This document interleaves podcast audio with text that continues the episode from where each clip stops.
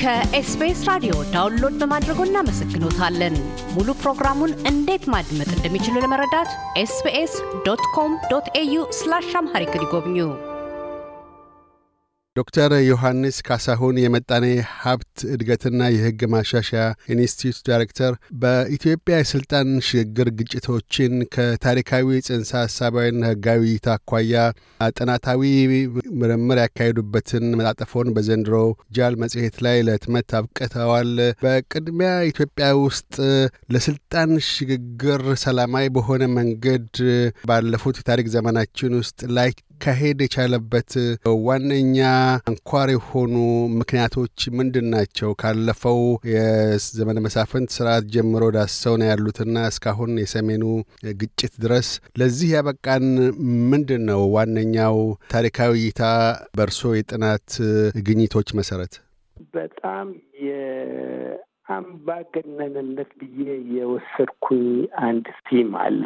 አብሶሉቲዝም ወይም አምባገነንነት እና ይሄ አምባገነንነት ከየት ነው የሚመጣው የሚለው አንድ ጥያቄ ነው። ሁለተኛ ምንድን ነው አምባገነንነት የሚለው እሱ ላይ ትንሽ እናድርግ ነበረ እና ይሄ አምባገነንነት historically ከነገስታት ጊዜ ጀምሮ አስራ ስድስተኛ አስራ ሰባተኛ መቶ ክፍለ ዘመን ይህንን አምባገነንነት ማለት ዘውዳዊ አገዛዝ አንድ ንጉስ ነው ያለው ያ ንጉስ በሞት ወይም ደግሞ በጦር እስኪወገድ ድረስ የራሱ ሀሳብ የራሱ እንትን opposition የለም። እግዚአብሔር ነው እንትን ያደረገው በ philosophical እንትን የቤተ ክርስቲያን ወይም ደግሞ በእምነት ደረጃ supported የሚሆን ከዚያ በተግባር ደረጃ ደግሞ ሀገሪቱን ለማስተዳደር ስልጣን የያዘ legitimacy እዚህ በ Solomonic dynasty በተለይ ከአስራ ሁለት መቶ ሀምሳዎቹ ጀምሮ እስከ አስራ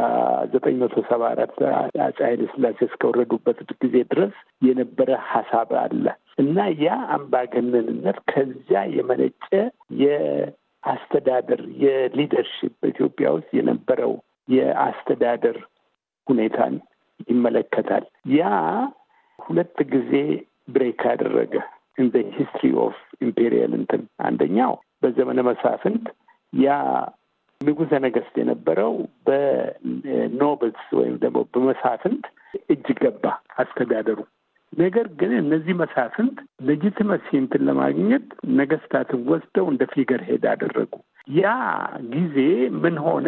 እያንዳንዱ region የየራሱ ትናንሽ ንጉሶች ወይም ደግሞ nobles ነበሩ። ጦርነትም ቢኖር በአንድ ሰው ከዚያ ወጥቶ እንትን የሚያደርግ አልነበረም። ከዚያ አስራ ስምንት መቶ ሀምሳዎቹ ውስጥ አጼ ቴዎድሮስ መጥተው አምስት ነገስታት ሲመጡ የድሮውን ለመመለስ ሞከሩ። ለመመለስ ሲሞክሩ ሶስት ነገሮችን ነበረ እንትን ያደረገው አጼ ቴዎድሮስ ጀምሮ አንደኛ ያንን የአምባገነንነት ያንን የነገስታት እንትን የነበረውን ለመመለስ አንደኛ ቤተ ክርስቲያን ኃይሉ መቀነስ አለበት። ሁለተኛ የኦሮሞ መሳፍንት system ኡን እንትን ያደረጉ እነሱ እንትን ማለት አለባቸው። ሶስተኛ የእነዚህ በየቦታው የነበሩ መሳፍንት በአንድ አስተዳደር ስር መሆን አለባቸው የሚል principle ነበረ። እነዚህ principle ኦች በሙሉ ሊፈጸሙ አልቻሉም። በአጼ ቴዎድሮስ በአጼ ዮሐንስ ከነዚህ principle ኦች በተለይ የሃይማኖቱን ጉዳይ ይወስዱና አጼ ዮሐንስ ይወስ Emperor Pious ተብሎ ነው እንትን የሚሉት እሳቸው አምባገነንም ቢሆኑ አንደኛ ሀገሪቱን አንድ አደርጋለሁኝ በሃይማኖት ብለው እስልምናን እንትን ለማለት ሁለተኛ የውጭ ሀገሮችን እንትን ለመከላከል ህዝቡን አንድ ላይ እያደረጉ ነበር። still አምባገነንነት እንትን ነበረ። ምክንያቱም Solomonic dynasty እንትን ነበረ። ሌላ ንጉስ ካለ ንጉሰ ነገስት ሌላ ሊኖር አይችልም። ሌላም area እንትን ሊሆን ከዚያ በኋላ የመጡት ነገስታት ያንን line ተከትለው እስከ ኃይለ ሥላሴ ድረስ መጡ። this አምባገነንነት ከዚያ ነው የሚመጣው። ያ አምባገነንነት የራሴ አስተሳሰብ፣ የራሴ አመራር፣ የራሴ ኢኮኖሚ የሚለው ነበረ። ከአጼ ኃይለ ሥላሴ ጀምሮ የነበረው it's very interesting turn ነበረ። ምንድን ነው አጼ ኃይለ ሥላሴ በጣሊያን ጦርነት ኢትዮጵያ በመሸነፏ ከፍተኛ እንትን ነበረ፣ የውስጥ ትግልም ነበረ። እሳቸውንም ለማውረድ በጣም እንትን ነበረ። ከጠላት በኋላ ሲመጡ ዋናው እንትን ያፈቁ focus ያደረጉት አንደኛ የልማቱ ሁኔታው፣ ሁለተኛ የዚህ የ central government የአምባገንነቱ more በህግና በስነ ስርዓት establish ለማድረግ ሞክሩ። ምን ያደረጉ? constitution import ማድረግ ጀምሩ። commercial code፣ civil code የመሳሰሉት የለሙ ሀገሮች በኢትዮጵያ ላይ at least semblance of development እና ይህም በህግ እንዲሆን ለማድረግ ሞከሩ። ነገር ግን ያ የአምባገነንነቱን እንትን አጠናከረው። ነገር ግን it didn't really change ያንን የአምባገነንነት እንትን አልቀየረውም። ከዚያ የድህነቱ የኢኮኖሚው እንትን እየባሰ ሲመጣ በ wave of nineteen seventy four በህዝብ እንቅስቃሴ ከስልጣን ሲወርዱ በዚያን ጊዜ የተማሪዎች ሀሳብ የነበረው ፊውዳሊዝም ንጉሠ ነገስቱና ፊውዳሊዝም እንትን ካሉ በሶሻሊስት ስርዓት የበለጠ faster economic development ያደርጋል ብለው የተማሪ እንቅስቃሴ በብዛት እንትን ሲያደርግ ነበረ። ከዚያ ደርግ ሲመጣ ያንን ሀሳብ በስራ ላይ ያውላለሁ ብሎ መጣ። በሚመጣበት ጊዜ የ socialist principle the worst part of the socialist communist principle ነው የወሰደው። እንደ Russian እንትን አንደኛ ይሄ philosophy ው ድሮ በሃይማኖት የሚደገፈውን የስነ ስርዓት አሁን በሶሻሊስት ስርዓት በኮሚኒስት ስርዓት ህዝባዊ ብሎ እንትን ይመጣል። anything any opposition መደምሰስ አለበት። ይሄ ጸረ አብዮተኛ የሚባል ነገር መጣ።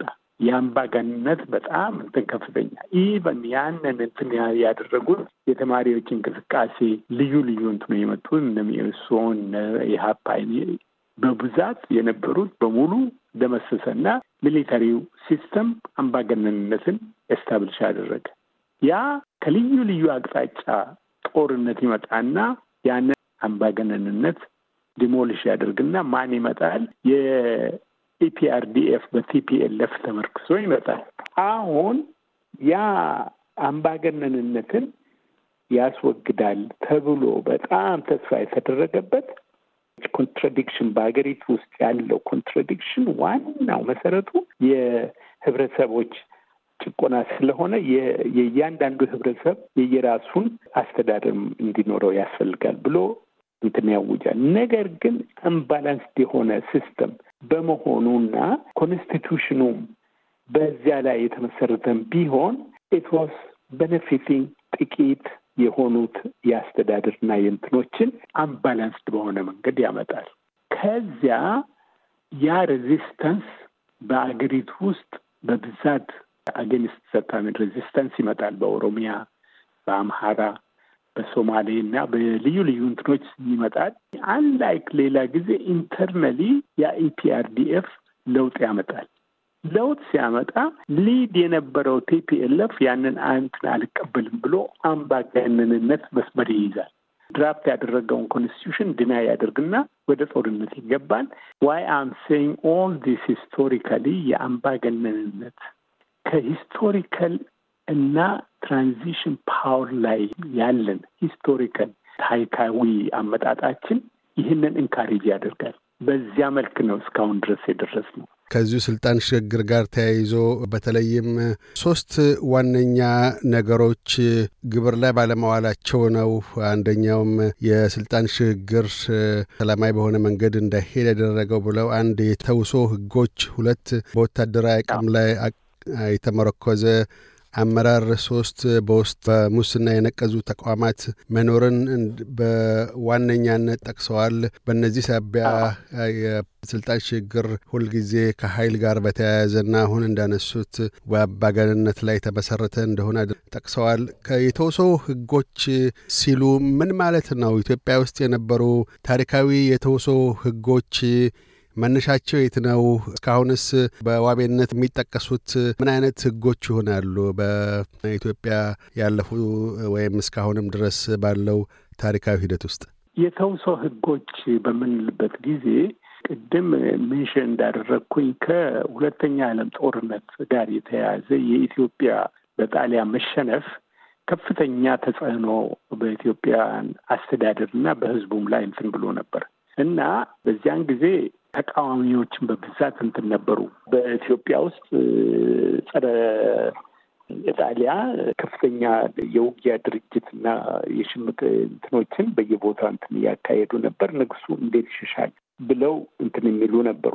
ንጉሱ በሁለተኛው ዓለም ጦርነት አካባቢ በነበረው ሁኔታ ተመልሰው ይመጣሉ። አንደኛ ጀርመኖችና ጣሊያኖች Axis power እየተሸነፉ በሚመጡበት ጊዜ የመጀመሪያ ነገር እንግሊዝ ያደረገው ንጉሠ ነገሥቱን አምጥቶ እንደገና ቦታ እንትን ለማስያዝ ምክንያቱም ጀርመን በዚያን ጊዜ የፈለገው ሁለት ነገር ነበረ እና ሮሜል የሂትለር ጀነራል ሰሜን አፍሪካን ይዞ በሙሉ መጥቶ ዋናው ዓላማው Middle East ያለውን የዘይት አካባቢና የናይል basin source ኡን ይዞ ጠቅላላው እነዚህን ከያዝኩኝ ዓለምን ያዝኩኝ እንደማለት ነው።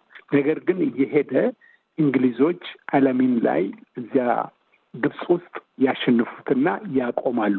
In the meantime already ኢትዮጵያ as part of እንትን ንጉሠ ነገሥቱን በሱዳን በኩል አምጥተው እንደገና እንትን establish ያደርጋሉ።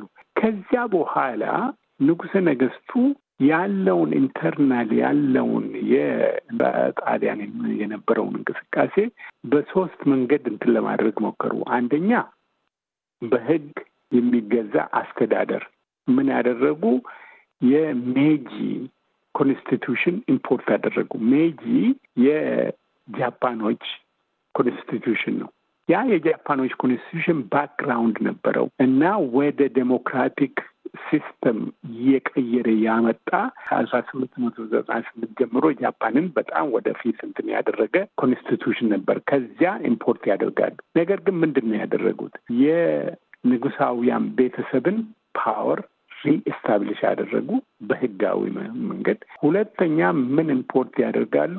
አብዛኛውን ይህን የ civil code እንደ commercial code ሌሎቹንም በተለይ በጣም advanced የሆኑት የፈረንሳይ የስዊስ እንትኖች ናቸው draft ያደረጉት እና ያ ምንድን ነው የሚያሳየው አገሪቱ ያለችበት ፊውዳል የሆነ የመሬት ስሪት፣ የኢኮኖሚ ስሪት፣ የአስተዳደር ስሪት ነው።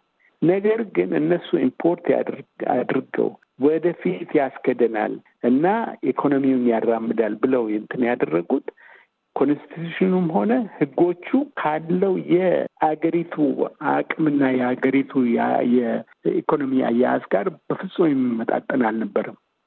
እና ያ በአንድ በኩል አገሪቱን እንደተፈለገው developmental codes ተብሎ የመጡትን ይህን ያክል አገሪቱን ወደፊት በእምርታ እንትን አላደረገም። ሁለተኛ establish ያደረጉት institutions ከምስለኔ ነበር። በዚያን ጊዜ ከምስለኔ ጀምሮ ወረዳ እስከ ላይ ድረስ የነበረው ዋናው የ feudalist system እንትን የመሬት አያያዝ፣ የግብር አሰባሰብ፣ የልማቶች እንትኖችን የማድረግ በተለይ የመሬት ልማትና የመንገዶች የመሳሰሉትን እንትን ለማድረግ እነኛ institutions አብዛኛው ካለችው የዚያ የገበሬ የእንትኖችን ከዚያ የለቀመ ለንጉሠ ነገሥቱና በዚያ ድርጅት ውስጥ ከላይ እስከ ወረዳ ድረስ የነበሩትን የአስተዳደር ሁኔታ ለማስተዳደር ነው እንጂ literally ያንን ገንዘብ ወደ ልማት ወደ